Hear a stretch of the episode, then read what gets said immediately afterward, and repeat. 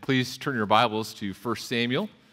1 Samuel chapter 16 as we continue making our way in our series on 1st and 2nd Samuel. As you turn there, just want to have a special invitation to those of you who are new uh, that today, as we mentioned earlier, there's going to be a, a lunch for you after church. We'd love to have you come and be a part of that just give us a, a, few minutes. It's going to be in the gym. Give us a few minutes after service for the, the kids to be picked up and stuff, and then we'll be eating there uh, for our newcomer lunch. Then also, if you're new to the church, know that next week and the following week is our membership class, and we would love to have you be a part of that. Discovering Bethany. You can find out more information about that on our, our website or on the, the Church Center app. And then also, as we think about the Church Center app, this is our, our third, our, our second of three Sundays where we're doing a special focus on Church Center.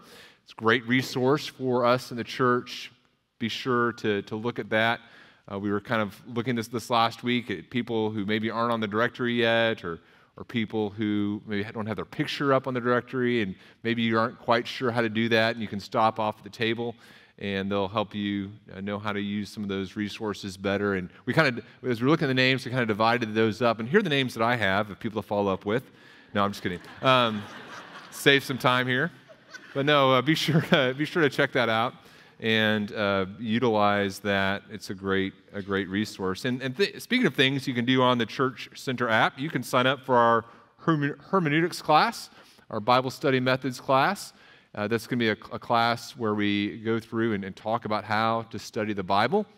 That is part of our Bethany Shepherd School, something we do in conjunction with Midwestern Seminary and Spurgeon College. You can come and uh, receive college credit for that class. It can be used for seminary credit as well. So be sure to, to think about being a part of that.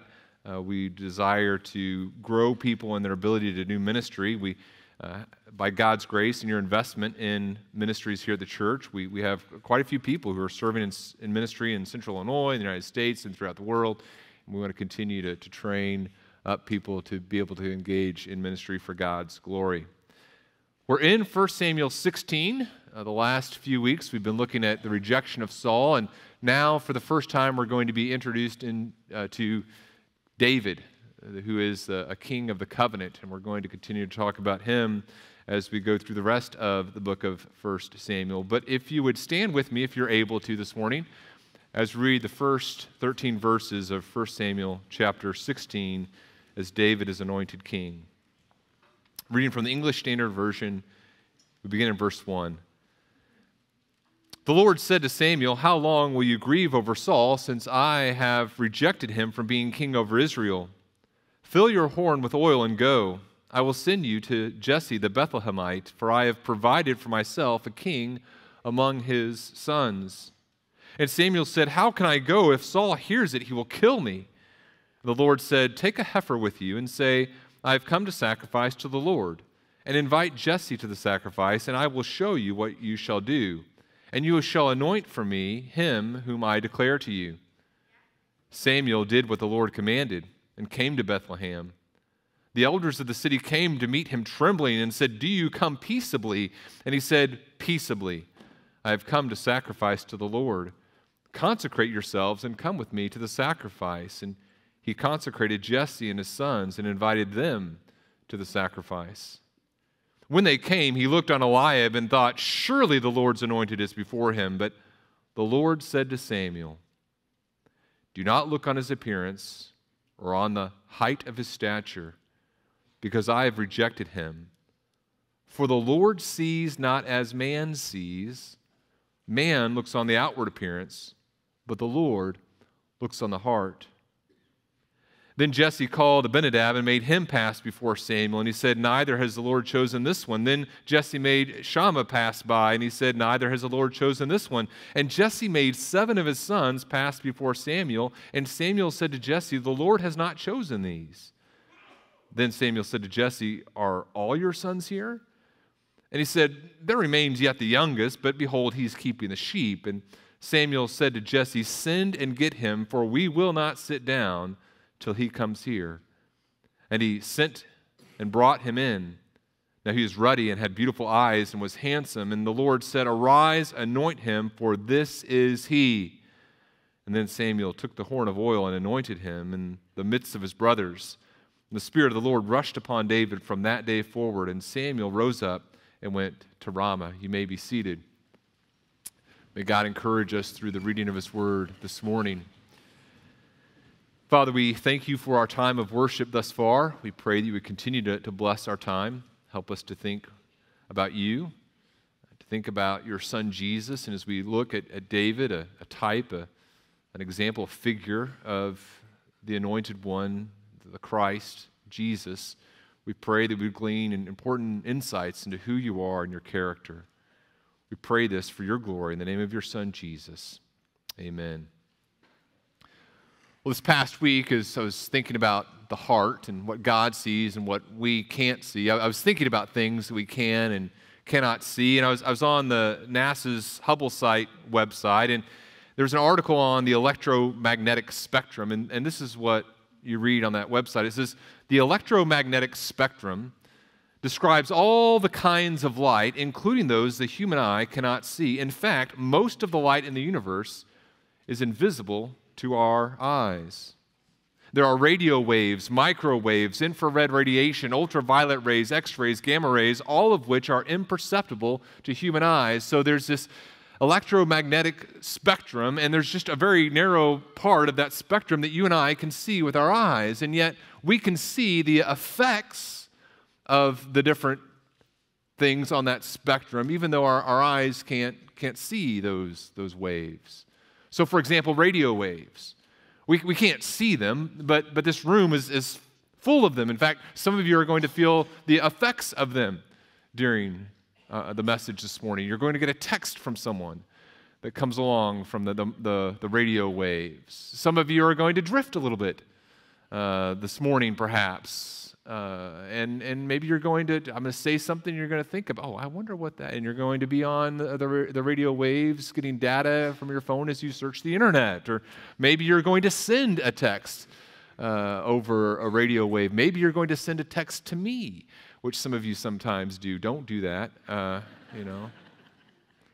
I don't recommend doing any of those things, of, of course, although I've been guilty of all of them at times. But we're going to see the effects, we're going to feel the effects of things we cannot see this morning. And there's something else, of course, in this room that none of us can see, and yet we can see the effects of what's there. And that, of course, is the human heart. We can't see what's inside, the, the innermost part of who we are, who we are at a most fundamental level, but we can see the effect. We can, we can see the, the effects of what's within our heart. And as we, we think about the human heart and how we can't see it, we realize how little we actually understand about ourselves and others. And because we can't see the heart, but we can see external things, our temptation is to judge ourselves and others by simply the things that we can see. That, that woman over there is, is super smart and very, very organized. She must be a good mom. Or, or that, that guy over there is, is, is a, a really great communicator, very successful at work, uh, very outgoing. He must be a great Bible teacher. We look at external things and we evaluate who we are. We do it with ourselves. I, I, I'm a healthy member of society. I, I pay my bills. People respect, respect me. I must be a pretty good person. But the problem is that God doesn't judge the way that we judge. That's the point of the text. That's what we're looking at this morning. And, and, here's the main idea it's, it's from verse 7. Here's the main idea that we're going to think about. This is how the Christian Standard Bible translates verse 7 Man does not see what the Lord sees. For man sees what is visible, but the Lord sees the heart. That's the main thing that I want us to be thinking about together this morning.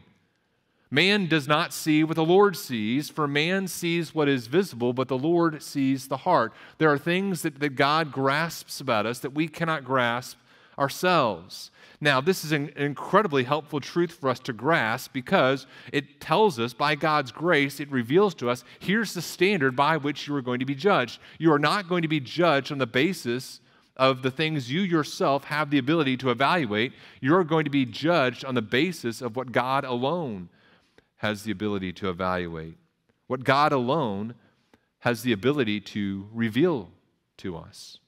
So, what we're going to do in our, our time together this morning is we're going to talk about what man sees, and then we're going to talk about what the Lord sees. So, first of all, let's talk about what man sees, and let's see verses 1 through 6, and begin in verse 1 with me, if you would. It says, The Lord said to Samuel, How long will you grieve over Saul, since I have rejected him from being king over Israel? And so, as we begin, remember, we looked at chapters 13, 14, and 15. And we saw the way in which God had rejected Saul from being king. Uh, God saw something in, in Saul's heart that was lacking, and so Saul is rejected from being king. Now we turn to David, and, and Samuel and God are at different places when it comes to Saul. God tells Samuel, hey, you're, you're still grieving Samuel is still grieving over God's rejection of Saul, and he's, he's grieving the fact that Saul is not where he needs to be spiritually and not where he needs to be for the purposes of leading God's people. He's not the anointed one that Samuel hoped that he would be. He's not the anointed one that the people of Israel need. And so Samuel's grieved, and then God offers a, a gentle reproof to Samuel Look, how, how long is this going to continue? I, I've rejected Saul from being king. In other words, it's time to act. And the text tells us that God has a plan. He says, Here's what I want you to do fill up your horn with oil and go and, and anoint a new king. I'm going to send you Jesse the Bethlehemite, for I have provided for myself a king among his sons. And so that shouldn't be a surprise to us. Chapter 13, we saw that God was going to seek out a, a king after his own heart. Chapter 15, we saw that, that God had uh, torn the kingdom of Israel away from Saul and given it to a neighbor who's better than you, Samuel tells Saul. It's also not a surprise to us that it's going to be from the tribe of Judah. That's not surprising at all. That's something that God has been prophesying would take place from Genesis, that there would be a, a king, that the anointed one would come from the tribe of Judah. So none of that is surprising to us. But what I want you to notice here is the word provided there in verse 1 of the ESV. It says, I have provided for myself a king among his sons. Now, we don't talk about the, the Hebrew behind the text a lot of times, but I, I want to just notice something here about that word provided. That, that biblical word in the original language is the word ra'ah. Okay, ra'ah. It means to, to see. And we're going to see the word ra'ah, we're going to see the word see quite a few times here in this chapter. That's, that's why I bring it to your attention. It comes from a root word that we're going to see multiple times here. And this is the, the first time that we see that word. Ra'ah, I've, I've seen, I've, I've provided for myself a king among his sons. And Samuel has a very reasonable response. He says, uh, Okay, uh, minor problem with that, God uh, if, if I go and anoint a king, the, the problem is that Saul is going to kill me. And based upon what Saul does to David and Jonathan and the priests that he believes threaten him, that's not an unreasonable thing for Samuel to fear.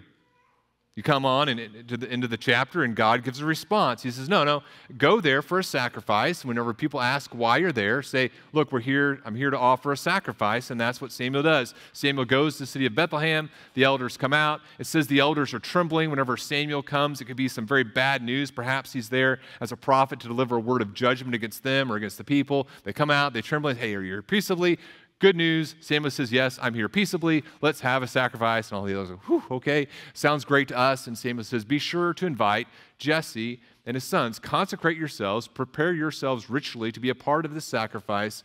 And I want to make sure Jesse and his sons are prepared to do so as well. And that brings us to verse 6. Jesse and his sons come, and we encounter in verse 6 the second use of that word ra'ah. Look at verse 6. It says, They came, that's Jesse and his sons, and Samuel looked, he ra'ad on Eliab. So this is the oldest son, and he, and he thinks this as he sees Eliab, he has this thought surely, that, and that word means surely, the Lord's anointed is before him. This must be it. Now, on what basis so here's Samuel and here's Eliab. Eliab comes in, and, and on what basis did Samuel come to the conclusion that Eliab is the anointed one? Well, he had God's, some of God's revelation. He knew that it was going to be one of Jesse's sons. But all he has is just external appearances. The next verse tells us he was, he was tall, good looking. That, that's all he has. Now, what's the point? Before we go on, the point I want us to grasp is that we look on the outward appearance. We may not do so consciously, but we do so consistently we're constantly looking at external things. Now, in a moment, we're going to see that there are some external things that we can look at, and it can give us a glimpse into what's in the heart. That's certainly a biblical principle. But the problem is, we can't grasp all of the external things that people around us do. And even as we evaluate the external things that can reveal some things in the heart, we're, we're constantly influenced by external things that don't really matter. We look at a person's ethnicity or their education or their gender or their wealth or, or whatever it is. It's different things for different people. But all these external things influence our perception of a person's actions. So we look at a person, we make some snap judgments, we see their actions, and we judge about who they really are. We, we walk into a woman's house, and her, her room that, that we walk into looks like it's a, a, a 3D Instagram post, and we think, man, this, this woman must be a very godly person. Look how well her life is put together. We make these types of judgments all the time. I was reading a, about a study this past week. It was called The Impact of Color on Marketing. And this study showed that 90% of our snap judgments on whether or not to buy a product were based on its color. Right? We make snap judgments based on external things all the time. Open up your phone and, and look at the different apps later and notice notice how many, how many blue and white apps do you have? I'll sometimes open up my phone and, and I'll be looking for a blue and white app. And I'm like, now, which one am I looking for again? And I'll press like three before I get to the right one. They're all the same color a lot of times. And you say, well, yeah, Daniel, I know some people struggle with that, but, but I don't, right? I, I know how to judge the character of a person. No, you don't, right? No, we don't. I, certainly don't.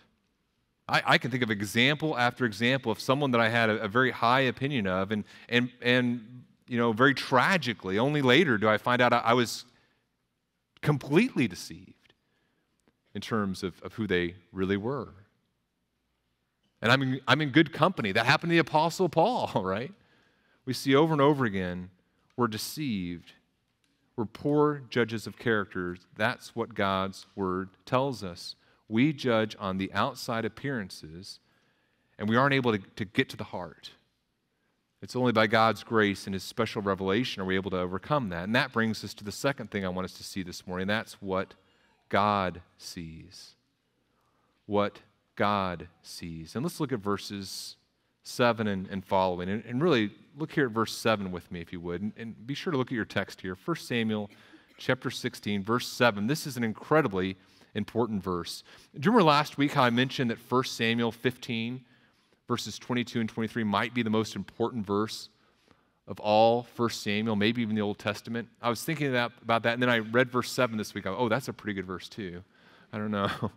One person uh, writing on this verse said, I would call this the key verse of 1st and 2nd Samuel. Oh, that's a good point. This is, they really go together. You know, last week, 1 Samuel 15, verses 22 and 23 says, Look, to obey is better than sacrifice, to listen than the fat of, of rams. And, and this goes right along with that. Verse, verse 7, he, here's what we see about seeing, right? He says, Do not look. Now, that's not the word ra'ah, that's a, a different Hebrew word. It's nabet, but, but it's the same family. It's this idea of beholding. He says, Don't look on his appearance. Now, that is from the same root that we get the word ra'ah. It's, it's don't look on, it, on, on what he looks like or on the height of his stature because I've rejected him. And, and then it says, For the Lord sees not as man sees. And there's just one that we've translated using two English words sees there, but there's really just one ra'ah there in the original language. But that's time number three in the chapter we've encountered this word. So don't, uh, don't look on his appearance, his ra'ah, or on the height of his stature, as I rejected him. For the Lord ra'ah not as man sees. Man ra'ah on the outward appearance, but the Lord ra'ah on the heart. So it, it, there's, there's times four, five, and six in the chapter. So God isn't seeing what man sees. Man is seeing the outside, but the Lord looks on the heart. Now, what he's saying here is that God and man evaluate on two radically different planes. There's two radically different criteria that human beings and, and God are using to judge a person. Imagine you have two judges judging figure skaters. And one of the judges is, believes that speed is the most important quality that a figure skater can have. And the other judge believes that finesse is the most important quality of a figure skater. And, and, the judges are there, and the first figure skater comes up, and, and this figure skater, she is fast, but sloppy, right? Goes through the whole routine. 30 seconds is over. And the, the first judge, that's a 10. Second judge, that's a, that's a 2. The next figure skater comes along. Super slow, right? But very precise. First judge, that's a 1. Second judge, a 10, right? Two radically different standards by which you, you judge the same performance. What does that mean? It means as we stand before human beings and, live our lives, there's one standard or, or multiple standards that the people are using, but, but God is using a much different standard. And by God's grace, He knows that we need to know by what standard we're going to be judged on. Now, verses 8 through 10 bear out what God has just said.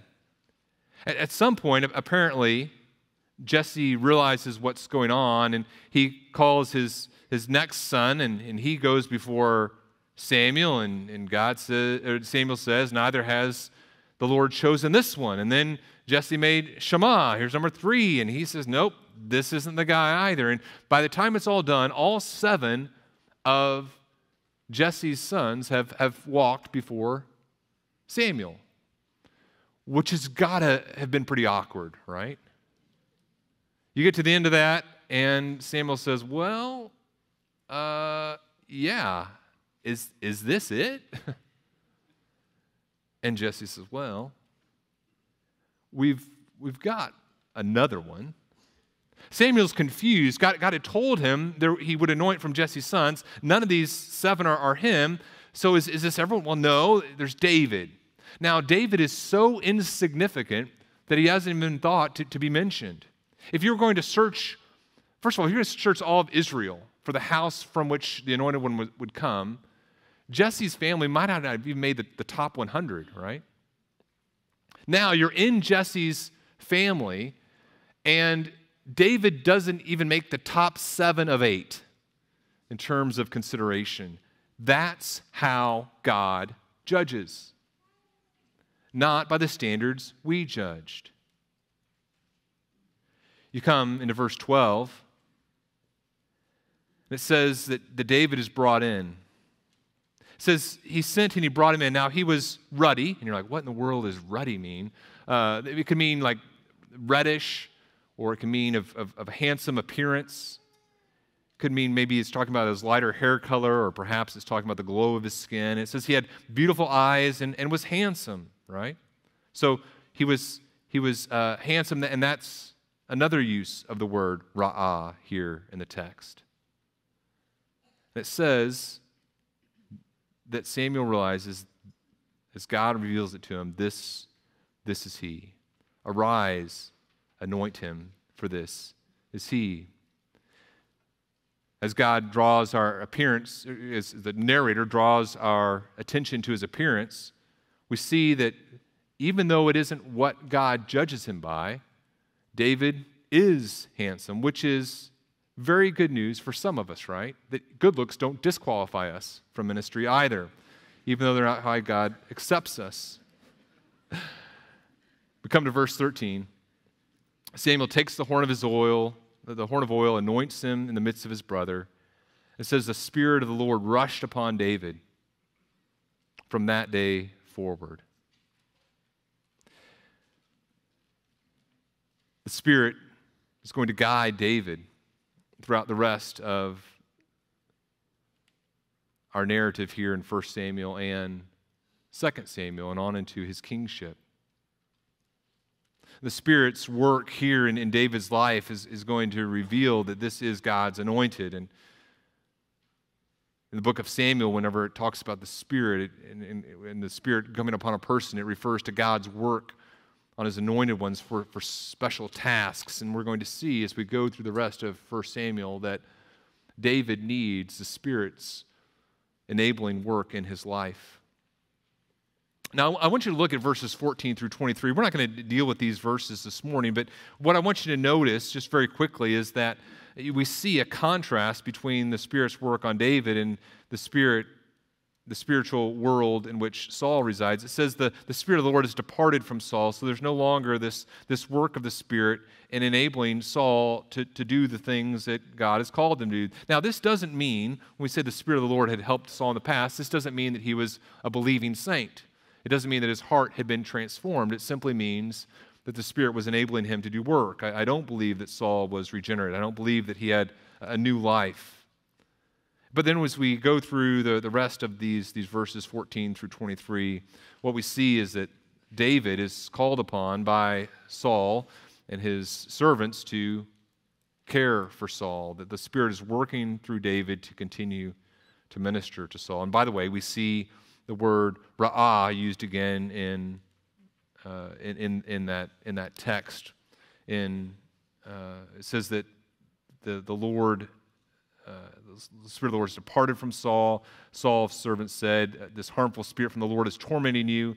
Uh, command your servants who are before you to, to seek out a man who's skillful in playing the lyre. And when the harmful spirit from the God is upon you, he'll play it. And so, verse 17 Saul says, provide, and there's the word ra'ah again. And then in verse 18, one of the young men answers and said, I, have seen, I've ra'ah, a son of Jesse. And so just as God is looking for provision, using that word ra'ah, verse 1, Saul is doing so as well in verse 17. Now, what's the point of chapter 16? It is that God sees what we do not.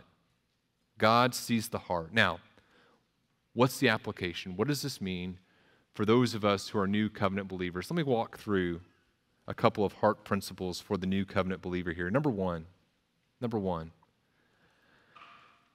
God alone can truly see our hearts. God alone can truly see our hearts. We cannot see what God can see. Seeing the heart is the exclusive purview of the Lord alone. It is incredibly foolish to believe that we know ourselves or others. Jeremiah 17 9, the heart is deceitful above all things and desperately sick. Who can understand it? As David tells his son Solomon in 1 Chronicles chapter 28 verse 9 he says the Lord searches all hearts and understands every plan and thought. Only the Lord can do that. In fact earlier in the verse it says uh, he tells his son serve God with a whole heart and with a willing man, uh, mind for the Lord searches all hearts and understands every plan and thought. And most of us don't think of ourselves as particularly wicked. The most Wicked people often don't think of themselves as wicked. The greedy person doesn't say, Look, I just want more than I need. That, that's not what the greedy person says. The greedy person says, I'm, I'm just fiscally responsible. The, the, sexually immoral person doesn't say, Look, I, I just want to worship myself with my sexual, sexuality. The sexually immoral person says, Look, I just want to be authentic to who I am. The, the coward, the spiritual coward, doesn't say, Look, I'm ashamed of God and fearful of the consequences. The spiritual coward says, Look, uh, I, I just want to just want to live at peace. Now, apart from God revealing to us how we are sinful, we're not going to recognize our own sin. God alone can truly see our hearts. It's a, a purview of Him alone. Now, that brings us to the second point I want us to think about. God judges based upon who we truly are in our hearts. Now, some people would say, look, I just want to be judged fairly. I just want to be judged for who, I want someone to really understand me and judge me on the basis of who I am. No, you don't, right? No, we don't. One of the hardest parts of any job is, is figuring out what the person who's supervising you wants to see in your work, right? That's one of the hardest parts of any job. Just how am I going to be evaluated? I don't, I don't mean to complain, but I have a lot of supervisors every Sunday morning. And, and how I'm evaluated changes based upon whom I'm talking to, right? I get a lot of feedback, very, very, very sweet feedback, right? But different people have different needs from a sermon, right? Hey, I, Daniel, I, I think you should use less theological terms. Daniel, I could really use some more theological terms. Daniel, stay away from biblical Hebrew words like ra'ah. Daniel, I really loved ra'ah. That was really meaningful for, for me this morning. Hey, Daniel, uh, you could really go shorter. Uh, my mom said I could go longer, but that's about, that's consistent, I guess, you know. But even though there's different preferences, and all those, you know, those are valid things to say, right? More stories, less stories. Those are, those are, and based upon what, you know, there's several hundred needs in here, and so that's okay that people have different preferences for what would happen. But I'm evaluated a lot of different ways. But, but, among God's people, you're very gracious, and all of you would say, okay, my, my most important criteria is is this God's word on a Sunday morning, right? And that's how you're going to evaluate my, my teaching. Now, and you're willing to endure mispronounced words and all that sort of things to, to get that. But I'm judged by something even more important. God's going to judge my preaching by something even deeper. Here's what Paul says in 1 Thessalonians 2. Paul says, But just as we have been approved by God to be entrusted with the gospel, so we speak not to please man, but to please God who tests our hearts. So, in other words, as, as I preach on a Sunday morning, I am being evaluated by God not just by the content of what I'm saying, but the, the content of my heart as I say it. Am I being hypocritical in my heart? Am I full of bitterness when I speak? Because I, I think about something that's happening in the week. Have I been lazy in my study during the week? Was I harsh with my, my, was my, were my words harsh, or even was I harsh in my heart as I said? some of the applications of God's word. God's judgment is going to be with absolute perfection. And that's, you know, on one hand, terrifying for me, right? And that's just for me. The same is true for you. And wherever you find yourself, God is going to look at your heart and say, okay, not just what did you do, but what was coming out of your, your heart as you did it. God is going to judge more deeply than any of us are able to go. And many of us think, I just want to be judged on who I really am. We're excited about it. But for those who are looking forward to being judged on the basis of their works, know that a terrible future awaits you. If you are hoping that God judges you ultimately on your own righteousness, the truth is that an eternity in hell awaits some in this room as they will be judged on the basis of their works in terms of justification. You say, Well, Daniel, help me grasp. help me grasp this. Help me understand how is God going to, to, to look in my heart? What, what is He looking for? What do I need to see there?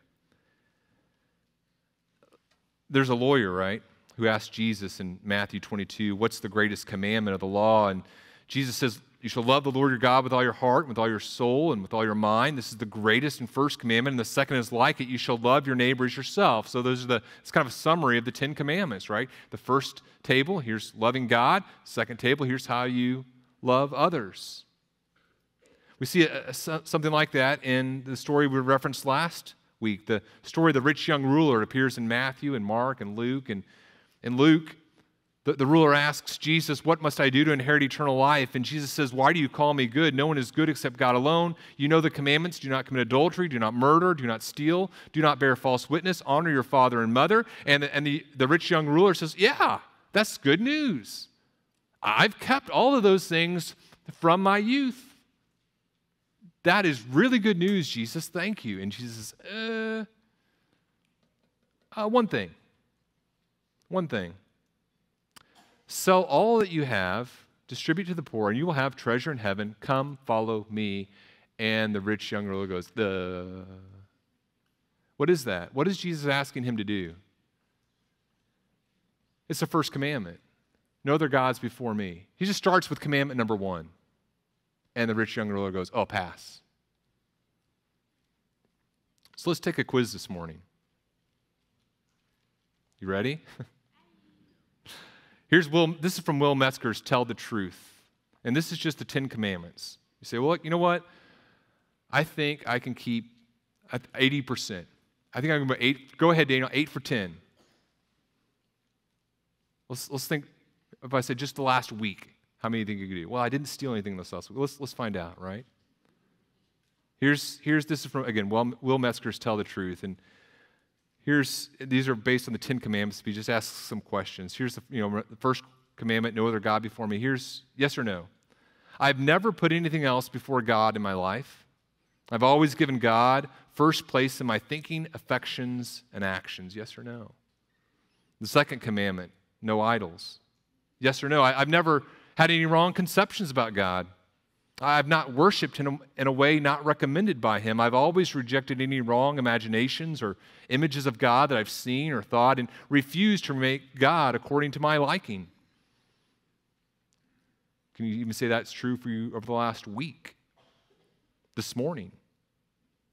Yes or no? I, have never slighted or abused the character of God by using his holy name as a swear word or by using it in a thoughtless manner, such as calling myself a follower of God yet not obeying. I've always held the name of God, which signifies his character, in highest respect, invoking it with thoughtfulness and reverence. Yes or no? You can disagree with some of the applications here in this fourth one, the Sabbath, but I've, yes or no, I've never done less than a full week's work. Never done any of my normal work on the days set aside to worship God. I've always worked hard and willingly at whatever task is set before me, seeing it as a God given service each day and consistently remember to set apart one day weekly to worship God with others. We're, we're told to honor our parents. I've never disobeyed nor dishonored my parents or any others in authority over me. I've always respected and been thankful for my parents and given them the honor and willing obedience as well as other authorities over me. Yes or no? I've, I've never murdered anyone nor had hateful thoughts or taken the slightest pleasure in seeing harm done to another human being. I've always thought more of others than I have of myself and practiced the highest regard for human life and justice. Don't commit adultery, yes or no? I've never practiced any sexual impurity, either physically engaging in sex in a way contrary to what God's word says, or mentally having impure thoughts about someone. I've always treated others' sexuality with respect and dignity in both my physical actions and mental attitudes. Well, I haven't stolen, right? Yes or no? I've never taken anything that doesn't belong to me, nor been deceitful in any attitudes or unwilling to work for my needs. I've always respected the belongings, rights, and creations of others and been completely truthful and fair. I've never lied nor slandered another person or group of people. I've, I've always told the truth in every situation regarding every person I've known. Finally, we're not to covet, right? I've never been greedy for something that wasn't mine, nor jealous even of the abilities, looks, or status of others. I've always shared and given of my possessions and myself to others. And I've been thankful in my heart for what they have and content with my possessions and situations. Well, maybe you're doing pretty well in those. Maybe not. What we see, God judges based upon who we truly are. And who we truly are in our hearts is desperately wicked. Which brings us to the third heart principle, number three. In His grace, God grants us a new heart through the work of the Holy Spirit. Now, in the Old Covenant, believers were saved by God's grace as the Holy Spirit brought new life, and the same is true today. And perhaps this morning, God in His grace is convicting you of your sin this morning. We just read the Ten Commandments, and, and maybe if I were to ask you before this morning, I would say, Hey, on what basis do you think that you're going to get to heaven? And what would you say if you were to appear before a holy God and you said, Why shall you enter heaven? Maybe before this morning, you would have said, Look, God, I've tried to obey the Ten Commandments, probably like 70, 80%. And now this morning, as we kind of see what is really involved in heart obedience, we say, okay, I don't have that. and maybe God, in His grace to this morning, friend, is saying, look, you, you need me. We think about the gospel, God. Who is God? He is the creator God who is perfectly holy. What, what's wrong with his creation? Well, it's, it's, it's us, it's human beings. We are desperately wicked and in need of salvation. Jesus is fully God, fully man, who lived the perfect life and died on the cross in our place to take the punishment of sin for us. So that as we place our faith in Jesus Christ, he takes upon himself our sin and we receive his righteousness through faith.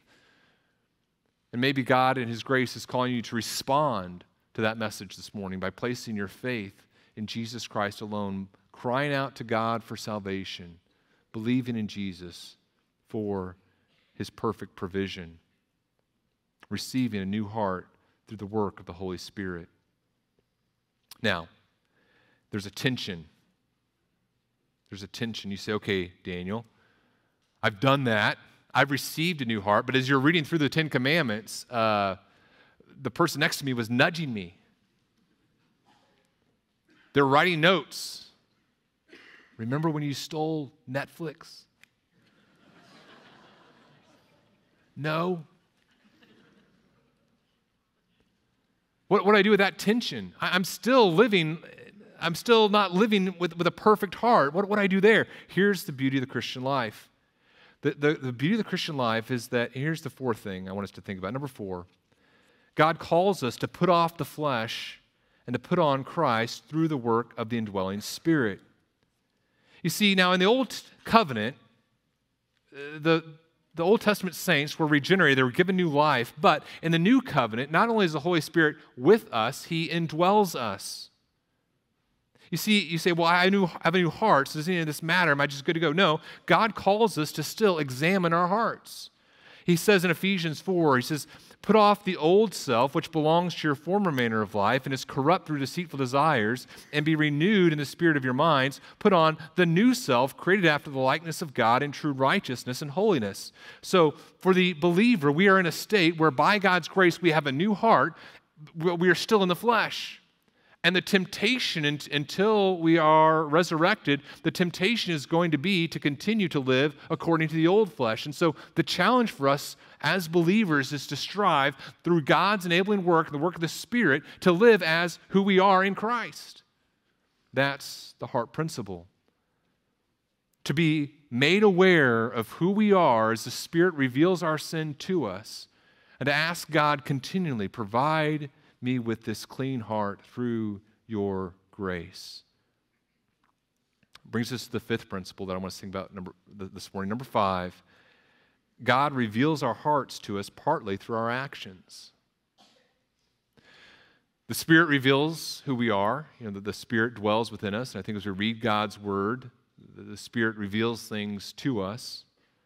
But we also see in, in Scripture that we can look at actions, and by God's grace, if we're very careful, studying our, ourselves against the standard of His Word, that the Spirit can instruct us as we look at our actions. Mark chapter 7 says, From within the uh, within, for from within, out of the heart of man, come evil thoughts, sexual immorality, theft, murder, adultery, coveting, wickedness, deceit, sensuality envy, slander, pride, foolishness, all these evil things come from within and they defile a person. So even though we can't look perfectly within our hearts, by God's grace, we can say, okay, God, please help me honestly assess my life.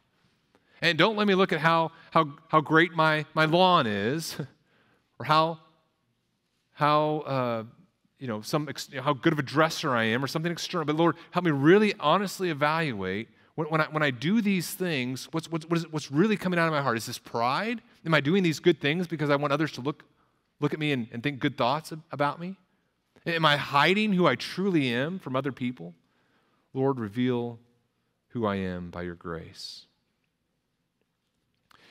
Man does not see what the Lord sees, for man sees what is visible, but the Lord sees the heart. It is both a terrible and a, a beautiful truth right? At first, there's terror in it. We gain glimpses into our heart. We, we look at the Ten Commandments and we, we see what God commanded the Israelites and the, the application to us, and, and the, there's a terrible weight. How in the world could I ever be judged on the basis of these things? But the same God who can see into our hearts and see our wickedness loves us and demonstrated that love by, while knowing everything about us, sending his son Jesus to die on the cross for us so that he could make us alive and forgive. David is not a perfect king, but he's a type, he's a pattern. He points people to the king, the anointed one, the Messiah. And the, the Messiah, the king, is one whose outward appearance is not one to be judged as anything spectacular. Isaiah 53 he grew up before him like a young plant and like a root out of dry ground. He had no form or majesty. He had no form or majesty that we should look at him, and no beauty that we should desire him. You see the Messiah, you see the anointed one, and there's nothing majestic in his external appearance. But who is he? He's the king above all kings.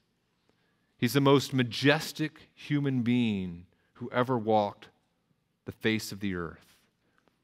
And in his grace and in his kindness and in his love, he offers us, who are wicked, the opportunity to be united with him and then to continue to walk in obedience by faith. Let's pray.